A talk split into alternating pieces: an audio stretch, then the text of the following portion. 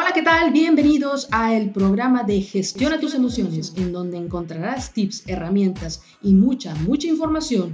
¡Comenzamos! Este podcast es patrocinado por el libro de Y al final tú decides. Puedes encontrarlo en la tienda Amazon en la versión ebook y la versión pasta blanda.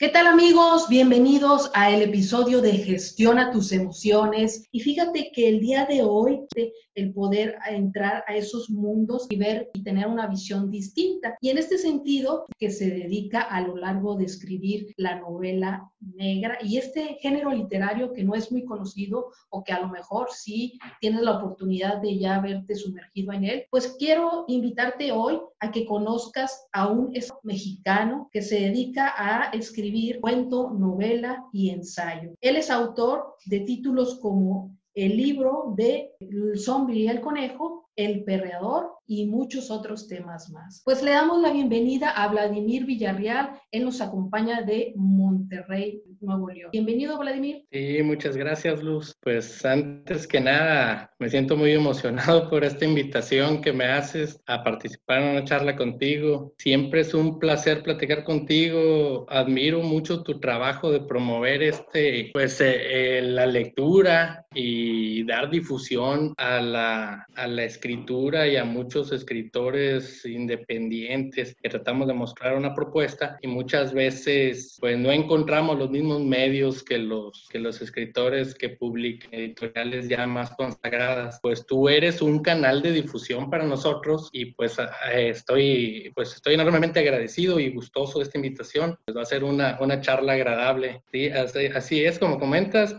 Fíjate que me llamó mucho la atención dentro de tu biografía que eres amante de la ciencia ficción. Cuéntame un poco acerca de tus inicios en ese mundo de la ciencia ficción. Oye, pues soy amante de la ciencia ficción porque es lo, lo que más leo o he leído en, en, momentos de mi vida, lo que más veo en películas. Eh, me gusta todo lo relacionado en imágenes o representación visual, artística, a elementos propios o básicos de la ciencia ficción, como ver algo donde esté dibujado un platillo volador, un alien, cosas por el estilo pero aún como escritor no he incursionado en esos temas como que, como que son parte de mis aficiones más como lector, en la parte de lo que yo disfruto para mí, de lo a, a, lo que yo puedo ofrecer como escritor. Y en este caso, pues no se me ha dado eso de escribir alguna novela con temática de ciencia ficción. Hay un bosquejo que tengo de hace unos 10 años para acá que he ido masticando en la mente. Así soy yo de que duro de repente pensando una historia un par de años antes de empezar a escribir. Ya para cuando sé, sé muy bien cómo va la estructura,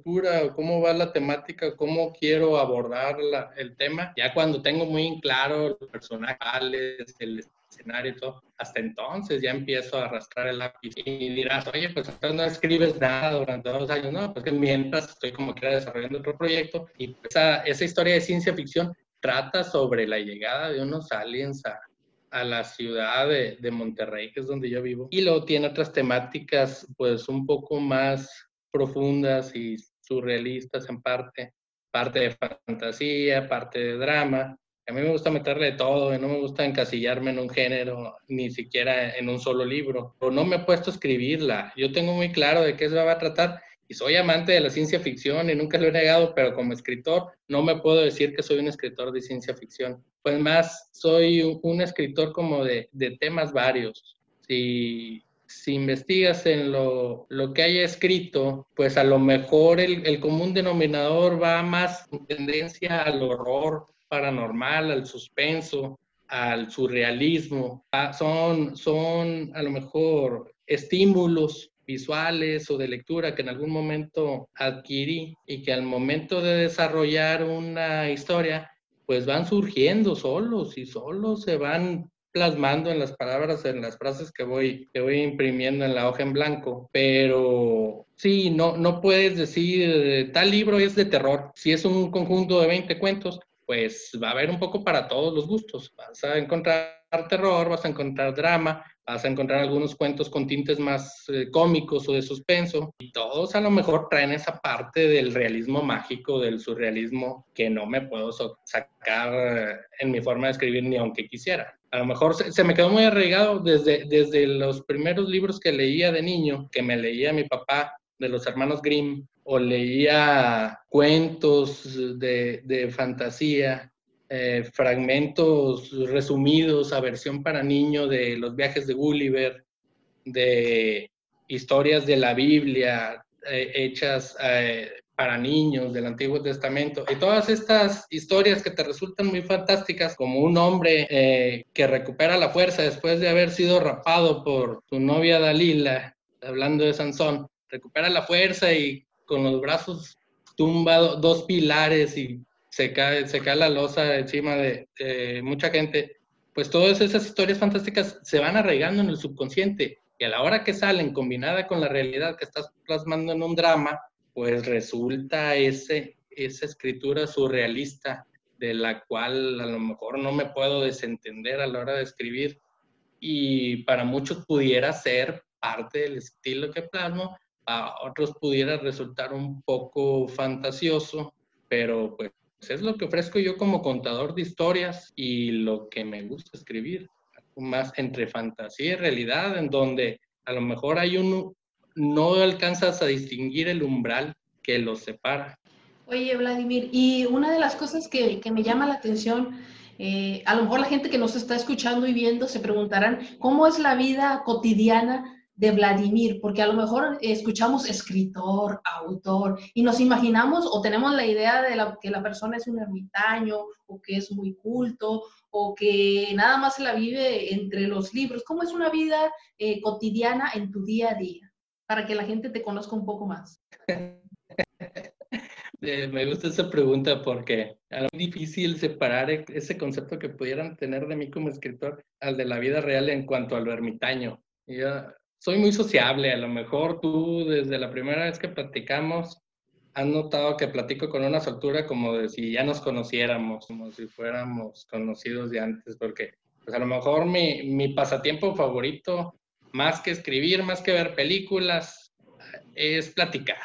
Ya una vez que ya empiezo a platicar, no me paras no me calles. Yo como, como el Vladimir detrás de la escritura, pues lo de ermitaño lo tengo y no tanto por la escritura. Si no estoy escribiendo, posiblemente estoy leyendo, haciendo otra cosa, pero ahora que empezó el confinamiento, pues hubo muchas personas que empezaron a desesperarse, a entrar en ansiedad, en depresión por estar encerrados en su casa. Y a mí parece como si me hubieras metido a, mi atmósfera vital. Cuando empezaron todos con que a decirle cuarentena, pues yo decía, no, hombre, pues Dios duro lo mismo encerrado que lo que duraba antes de que, existiera todo esto del virus. Y no soy mucho de, de convivir pues cerca, con amigos que vivan cerca de mí como que mi comunicación siempre ha sido más remota por medio de, de chats, por medio de, de, llamadas así en Zoom. Tengo una vida a lo mejor un poco rutinaria del trabajo a la casa, en la casa mis pasatiempos.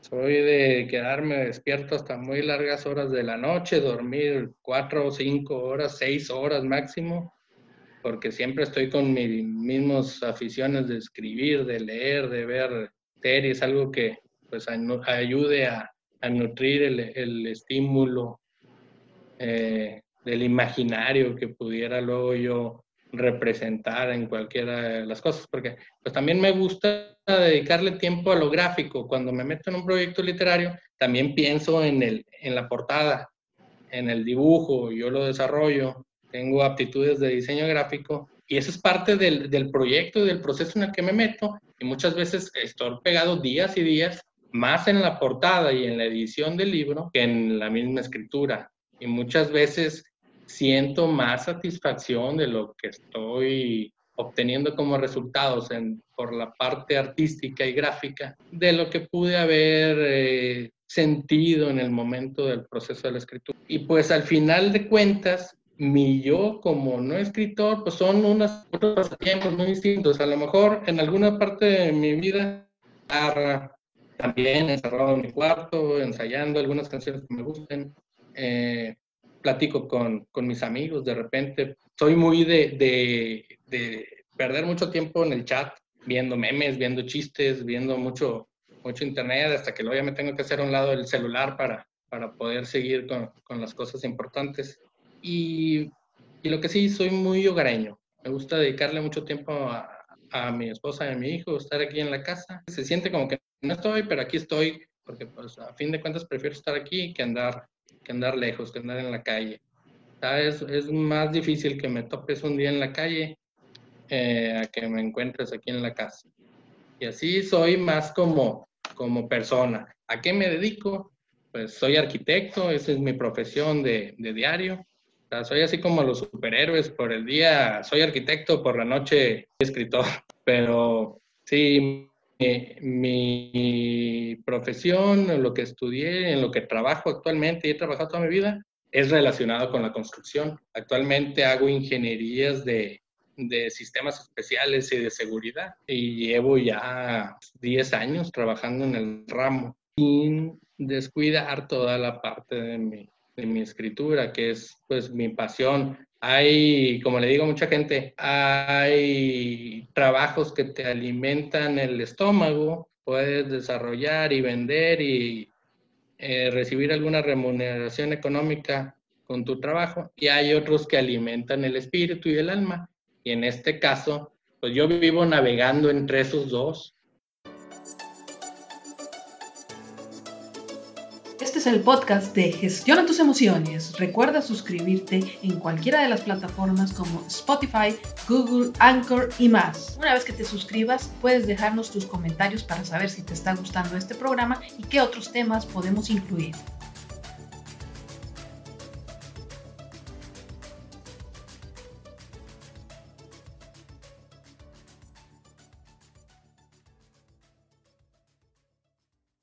Qué interesante que eh, nos estás platicando un poquito porque de alguna manera tu carrera, tu profesión siempre es crear, ¿no? Llevar a aterrizar esos proyectos, ya sea a través de las letras o a través de ciertas estructuras físicas. Fíjate que dentro de lo que me, me llama la atención, el género que tú escribes, ¿para quién escribes? Escribo para mí. Yo jamás he tenido un lector ideal a la hora de empezar porque a lo mejor si tuviera yo en mente llegar a cierto público y al final llegar a otro distinto al que yo espero, o simplemente llega, espero llegar a, cierto público que no existe, y yo nada más lo estoy idealizando, pues tarde o temprano eh, va a resultar en una, en una decepción o en una frustración escribir y no, y no recibir ese, e, esa aprobación por parte de, ese, grupo de lectores que tú crees que ahí están esperando tus obras. Yo no empiezo a escribir pensando que hay un grupo de gente allá afuera diciendo, oye, a ver qué va a escribir Vladimir ahora, ya estoy esperando su siguiente. Un poco lo, lo que tengo publicado y no es que han trascendido otros escritores. Estoy consciente que tampoco escribo que hay de llegar a todo tipo de público. Yo mismo me limito con ciertas temáticas. En mi novela Perreador, pues es claro que la temática que manejo en este libro, pues está enfocada para personas mayores de edad para un público pues ya con un grado de adultez y de una mente un poco abierta y pues que cualquier cosa que vaya a leer en el libro pues se lo tenga que tomar como que es parte de lo que pudieran decir los personajes o esté plasmando para fines de, de hacer funcionar la novela o la historia como, pues, como una obra literaria y no como un pensamiento mío que quiero externar y que quiero convencer a la gente de que las cosas son así o así, simplemente porque es eh, la temática principal es, es el surrealismo en una atmósfera de suspenso y, y, comedia negra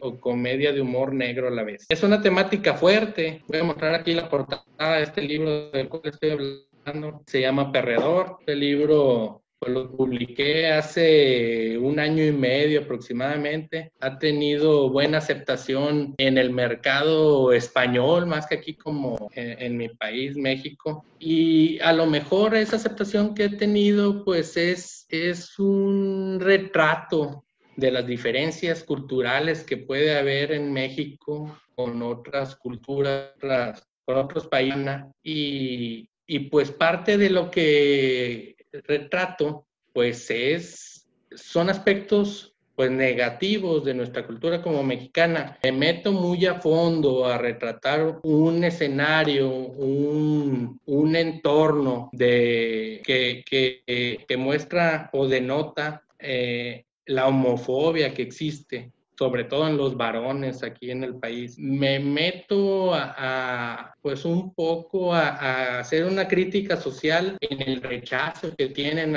algunas personas o algunas minorías, como personajes atípicos. Pues el personaje principal, a pesar de ser una persona eh, que pudiera toparte en la calle y verla de una manera pues muy común, Luego me gusta abordar en, la psicología, en la forma del actuar de, las personas. Pues es una persona con trastorno por déficit de atención que pues tiene una mirada muy enfocada a, a sus obsesiones, a sus aficiones, sin importar lo que pudiera dejar en el camino o que pueda pasar por alto ciertos valores éticos, pasarse por alto pues a la, familia, a los amigos, cosas que, que, son en esencia más importantes que una obsesión que pudieras tener. La obsesión de este personaje es el diseño y él está obsesionado con diseñar un aparato con el que haga de una manera más cómoda su postura favorita en el sexo. De ahí sale el nombre perreador él diseña un aparato perredor y todo gira en torno a ese aparato. Pues las personas o los, personajes que rodean la historia, pues están todos alrededor del aparato, pero el aparato termina siendo un poco del alter ego del personaje principal, en este caso es Nico. Un día, el día menos pensado, se encuentra con su mejor amigo de la primaria, Luis o Pepe, a quien se encuentra ya convertido en mujer. Y de ahí que uno de los principales personajes de la historia es una chica trans. El roce, el, el trato que llevan los personajes hacia con la la chica trans pues retrata mucho la forma de, aceptación hacia las personas que tienen otras preferencias sexuales y cómo es el vivir del día a día con la gente que conforma una mayoría en, un país pues homofóbico como México hacia, hacia estas personas. Personas que pues a lo mejor no encuentran o no se pueden sentir parte de su país dentro de su país o parte de su ciudad, ya se va de su caso de su padre, se va de su ciudad y regresa convertido en una exitosa estilista. Y pues no saben ni de qué país viene, nada más saben que regresó de Europa después de alguna cantidad de años y es cuando se la topa Nico. Ocurre una fiesta en la que luego todo gira en torno al aparato este, el cual Nico no quiere que se vaya a dar a conocer de una manera anticipada porque es tan perfeccionista y tan obsesivo con su aparato y con el diseño que darse a conocer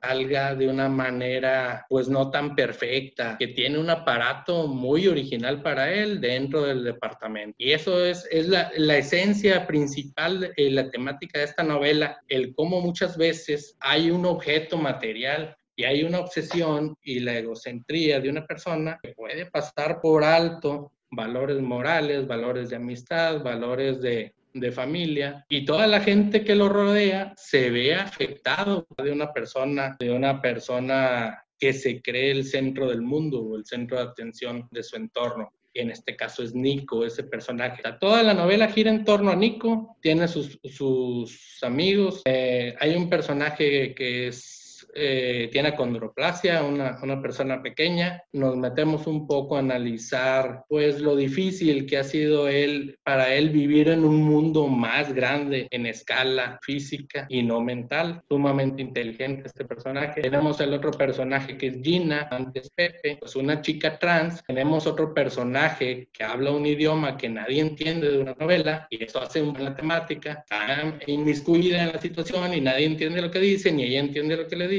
Y, de tres, cuatro días que dura la, la trama de la historia, va transcurriendo una historia pues de suspenso y comedia a la vez, comedia negra. O tiene de todo, tiene partes de drama, tiene partes de comedia que te hacen reír mucho, tiene partes que te hacen pensar. En momentos a lo mejor te va a hacer pensar que, que yo estoy tratando de imprimir mi forma de pensar, pero no, en todo caso yo mismo hago burla de las cosas que dice muy pasadas de tono el personaje de los que piensa. Yo me considero una persona conservadora, trato de dejar en claro que distinta y muy egocéntrica. E-, eso es la trama principal de esta novela Perreador. Está disponible en prácticamente todas las tiendas de libros digitales y así en físico con, con la, la podemos encontrar en Amazon, en la tienda de Amazon, no la de ebooks, la tienda normal. Mandas pedir el libro y en cosa de dos días, sobre todo si tienes el plan ese de, de no pagar envíos, te sale muy barato. A un precio muy accesible, yo creo que por debajo de lo que de este formato, con esta calidad esta cantidad de páginas en una librería. Y pues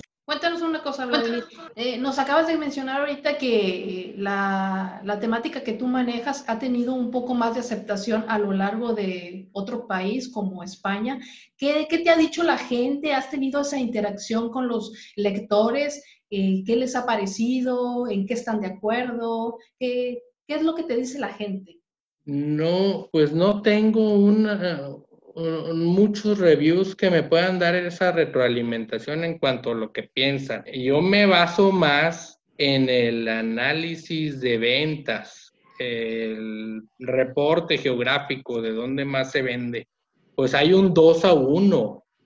Así, suponiendo que he vendido 100 libros en España, 50 en México, 200 en España, 100 en México, es una tendencia pues muy notoria de cómo en España ha tenido un poco más de éxito que aquí. Los, la retroalimentación yo creo que la he tenido más con gente de aquí, que sí me dicen que es una temática que les ha resultado un poco pues eh, extraña, no están familiarizados a leer con personajes con los que no se identifiquen, decían jóvenes, que no logré conectarme del todo con los personajes, porque muchas, muchas veces la gente piensa relacionarse muy directamente con un personaje de la historia. Y eso muchas veces te puede pasar con un, con un libro de acción, con uno de un, de un héroe. Pero en este libro, donde prácticamente pues no son antihéroes, pero tampoco son personajes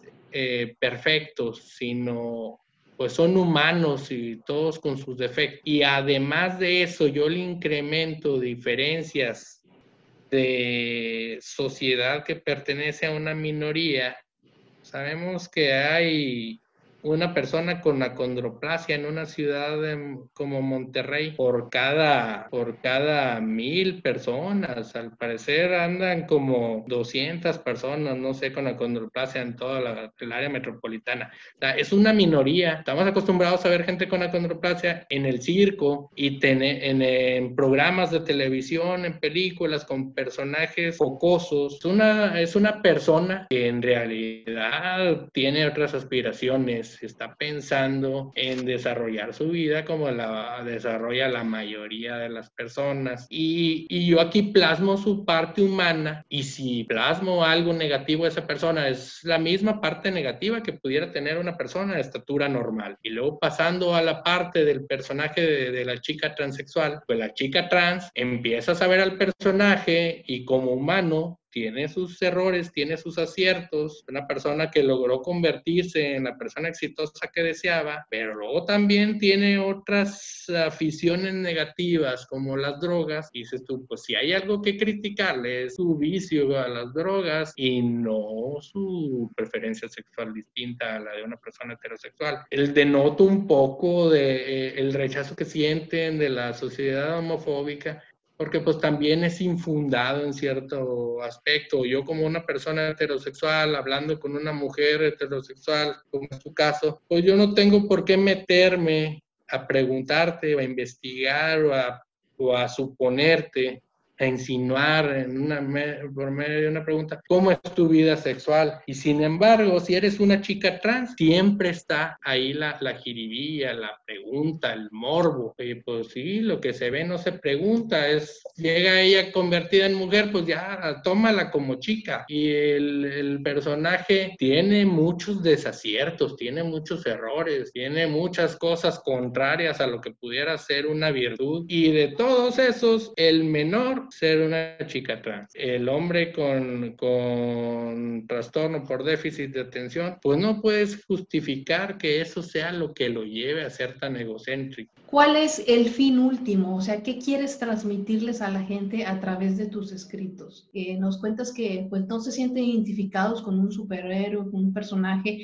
que reflejas una realidad a lo mejor cruda y realista, eh, pero ¿qué, ¿qué buscas transmitir? ¿Cuál es el legado que quieres dejar a la gente que te pueda empezar a leer? Como enseñanza, como que quieras agarrar algo de mí y puedas salir siendo una mejor persona después de leer un libro, ninguna. Yo nunca me propongo contar una historia queriéndole enseñar o decirle a la gente que lo que yo escribo es una, es una verdad absoluta. Es simplemente una historia contada de la manera que creo que mejor va a funcionar. Aquí el fin último de mi, de mi novela Perdedor es el camino de cómo llega a convertirse el diseñador obsesionado con un objeto fuera de lo común en el empresario exitoso, vendedor de miles de objetos que de manera natural, desde el nombre del título del libro, pensabas que no iba a llegar a ver. Eso es una, es algo muy, pues te resulta fantasioso. Eso es un aparato inmoral.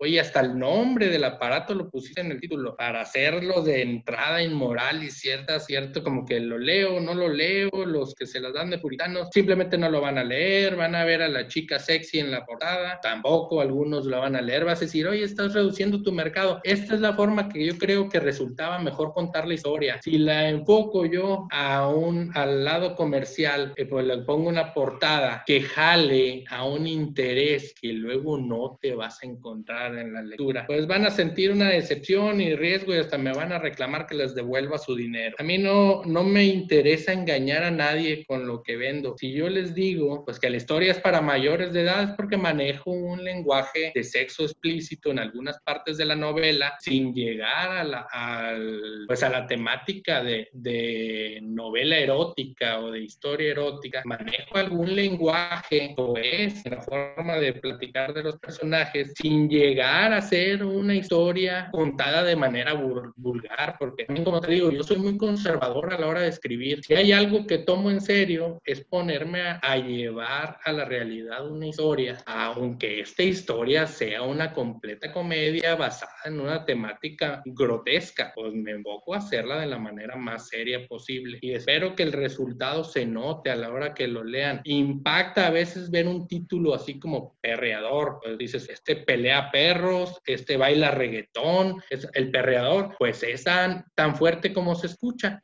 un aparato para tener sexo en la posición de perrito de la manera más cómoda. Así, sin, sin, pues, sin más rodeos, de eso trata el, aparato y todo gira en torno a ese aparato, pero aquí el chiste es meternos a analizar los personajes que conforman la historia en su manera de, de sí. Dentro de lo que tú escribes, eh, ¿tienes ahorita editorial? No, yo me estoy manejando de manera independiente que en gran parte... Te lo pregunto porque de alguna manera eh, cuando uno se lanza en este mundo de la editorial o de escribir, busca de alguna manera que alguna editorial pues voltee sus ojos. ¿Tú estarías dispuesto a que esa historia que tú quieres contar sea modificada ¿tú estarías dispuesto a que se le modificara, quitara, que pusiera ciertas eh, temáticas a, a, cambio de poder entrar con una editorial que te dijera? Mira, aspiré a publicarla en un escaparate de una librería. Yo de antemano sabía que para que una novela con una temática fuerte como Perredor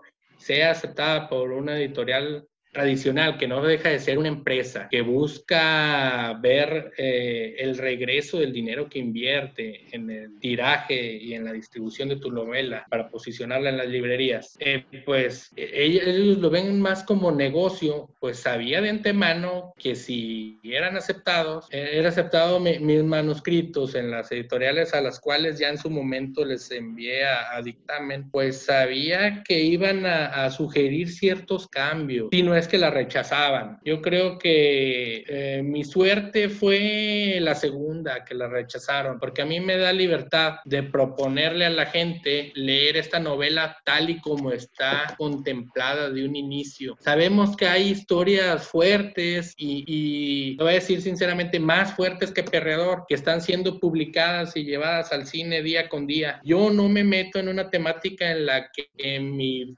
propósito principal sea el de ofender. Al contrario, ni tampoco quiero concientizar contra, contra el rechazo a las minorías, contra el rechazo a la gente pequeña, contra el rechazo a, a, la, a la, gente homosexual. tampoco mi fin es concientizar, es como te digo, nada más contar una historia de la manera que creo que puede llegar a su final de una manera más natural y divertir y entretener, porque también la, yo creo que el mayor propósito de mi literatura es, es entretener, sacarte de, de del, día a día, del estrés del trabajo y todas esas arañas que tienen contaminando la cabeza. Publicarla de la manera tradicional bastantito tiempo, porque esta, esta novela la terminé de escribir en el 2012 me dediqué un tiempo a darle sus arreglos necesarios. En el 2014 empiezo a, a, enviarla a editoriales y me fui a lo grande, como ese jugador de fútbol que quiere debutar en el América y su sueño es debutar en el América. Yo creo que todos cuando nos ponemos a escribir, al menos yo, agarro la pluma y digo, voy a agarrar la pluma con la que escribía Julio Cortázar o la, o la pluma de Salman Rushdie y yo empiezo a escribir con la vara alta de que yo soy el próximo Julio Cortázar, el próximo Antonio Escármeta, que son a lo mejor las personas que más me gusta leer, y nunca pensando en publicar de manera independiente. Y así me vi muy renuente a publicar mi libro porque pues yo estaba seguro que la calidad con la que narro la historia pudiera ser mostrada a más gente, pudiera presentarse en un escaparate. Lamentablemente empiezas a recibir de una en una las cartas de rechazo y no te puedes pasar una vida buscando quién le quiere apostar a tu novela. Y después de, varios años me dediqué al auto, me, me decidí por la autopublicación y no me siento arrepentido, al contrario, yo creo que me ha causado más satisfacción de lo que pudiera, me, pudiera haberme causado, eh, no sé, decepción, que la novela se hubiera quedado en un escaparate haciéndose vieja y vendiéndose como saldos, o que hubiera llegado a unas librerías, pero siempre la mantengan allá escondida en el anaquel, en el anaquel más, más recóndito, pues también es parte de mi sueño, no me importa, yo con tal de un día saber que estoy vendiéndolo en una, en una librería física, pero si eso es lo que hay ahorita, pues lo que viene y Dentro de lo que nos comentas que tenían ese tipo de rechazos, ¿qué era lo que te decían las editoriales? ¿Nos quieres compartir? Sí, mira, te, lo dicen con, pues, con palabras bonitas. Es como esa novia que te corta en los primeros meses y te dice, no eres tú, soy yo. Así una, una editorial siempre te deja la duda, no sé, no da pie a que luego eh, le quieras cambiar en el caso de que se hayan prestado una retroalimentación y te digan, oye, cámbiale esto, oye, cámbiale esto, te sugiero que le muevas lo otro. Luego hay gente tan insistente, en el caso de los escritores, que pudieran hacerle dos, tres cambios tratando de acoplarse al catálogo que vende una editorial y mandarlo esperando que con cierta cantidad de afines se la acepten. Y no,